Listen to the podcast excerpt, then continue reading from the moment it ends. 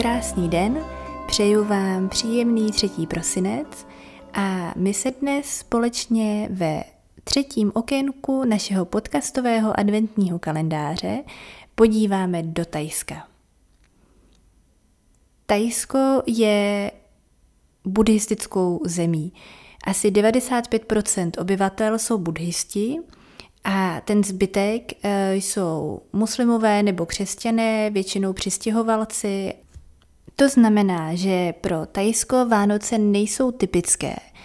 Eh, Tajci štědrý den neslaví, ale samozřejmě vědí, že je to komerční svátek a že přináší peníze. Takže i v Tajsku můžete oslavit Vánoce a potkat vánoční výzdobu, potkat Santa Clause, ale je to především proto, že do Tajska jezdí velké množství zahraničních turistů a především tam tráví Vánoce, protože v Tajsku je právě v tomto období během prosince, ledna, února eh, velmi příjemně. Není tam takové horko jako v létě, nejsou tam eh, deště, monzumy, je tam přijatelně, takže právě proto tam ze západu jezdíme především na vánoční svátky a tajci to vědí a nenechají si ty peníze ujít. Pokud do Tajska pojedete během Vánoc a budete se nacházet na štědrý den nebo kdykoliv během těch vánočních svátků eh, v Bangkoku, tak naštivte některé z velkých ehm, obchodních center, které si právě ty vánoční svátky nenechávají ujít. A mezi ně patří například eh, nákupní centrum Asiatik. Je to centrum, eh, které Eh, kde vlastně najdete největší ruské kolo ve městě, nebo jsou tam restaurace, hodně obchodů, vánoční strom a právě pokud chcete mít i trošku té vánoční atmosféry, tak právě tady můžete potkat třeba Santa Clause.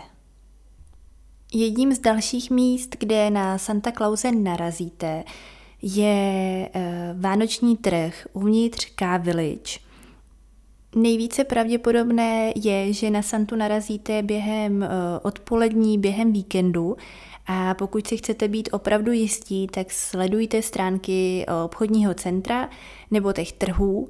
A oni tam často uveřejňují, že tam třeba bude Santa, že eh, můžou přijít malé děti, sednout si mu na klín, říct mu svá přání. A vy tak máte jistotu, že ho nepropásnete.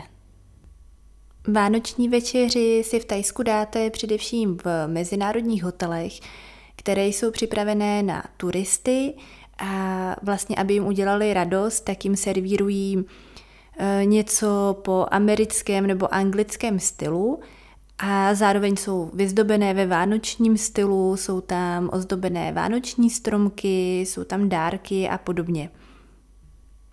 Co ale tajci slaví mnohem víc než Vánoce, je příchod nového roku, ale ne toho našeho, který je 31. prosince, ale je to tajský nový rok, který je 13.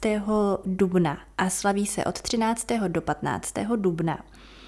Eh, tajci v tu dobu eh, vychází do ulic, eh, téměř všichni mají volno mají volno i v nějakých malých krámcích, v restauracích, všechno bývá zavřené a celý národ oslavuje.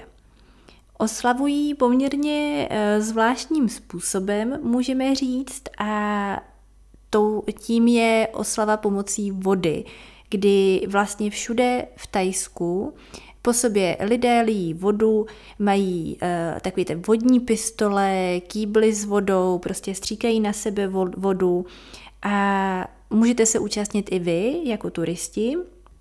A účastní se ho všichni bez rozdílu věku, důchodci, malé děti, mladí lidé, prostě všichni. Eh, voda se používá kvůli tomu, aby vlastně ze sebe lidé smeli hříchy, Eh, všechny ty špatné skutky a aby se očistili a mohli vstoupit do nového roku a těšit se na světlé zítřky. Tajský nový rok, eh, kterému se říká Songkran, se, staví, eh, se slaví v celé zemi, ale každá ta oblast má nějakou svoji specifickou tradici. To, co je typické pro celé Tajsko, je, že každé ráno čekají rodiny před svými domy a kolem projde procesí mnichů, kteří právě v období Sonkranu dostávají obzvlášť hodnotné dárky. Uh, oni mniši chodí pravidelně a lidé jim dávají třeba rýži, jídlo a podobně, protože mniši nesmí pracovat a žijí jenom z toho, co dostanou od lidí. A uh, vlastně lidi si tím platí jejich služby v klášteře, že kdykoliv tam přijdete, tak dostanete nějakou dobrou radu, nebo si s nimi můžete popovídat, nebo prostě víte, že ty mniši se starají o klášter, že ho udržují v, čiš- v čistotě, jak určité fyzické, tak i duchovní. A vy jim vlastně tady tím způsobem platíte. Ale během sonkranu dostávají mniši hodnotnější dárky a zároveň se také eh, v určitých oblastech Tajska naštěvují buddhistické chrámy a tam se polévají suchy, eh, sochy budhy vodou. V některých oblastech se polévají i staří lidé, polévají si ruce a očekávají za to požehnání. Eh, potom mezi další zvyky v Tajsku, například v Jižním Tajsku, patří to, že během těchto dnů se nepracuje a ani se neutrácí žádné peníze. Lidé naštěvují chrámy a odpočívají.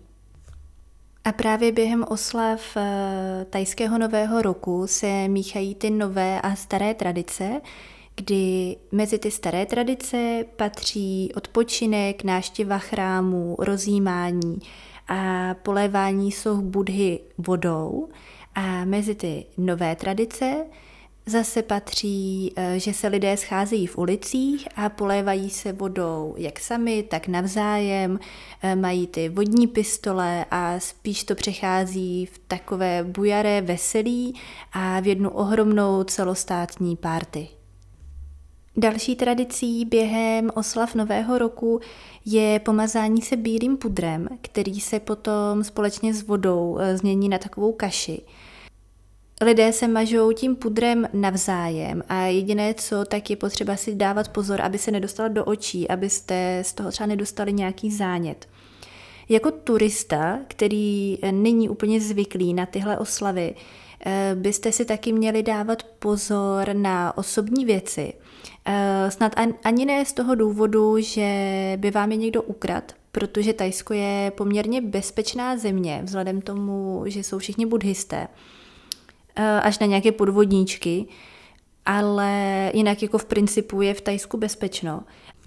Ale spíš byste si měli dávat pozor na osobní věci, telefon, peněženku, pás, doklady a na to, aby bylo vše, abyste měli všechno uložené v nějakém igelitovém sáčku nebo v nějakém nepropustném obalu, protože všude je voda a všichni mají ty vodní pistole a kbelíky s vodou a podobně, takže byste o tom mohli velmi lehce přijít.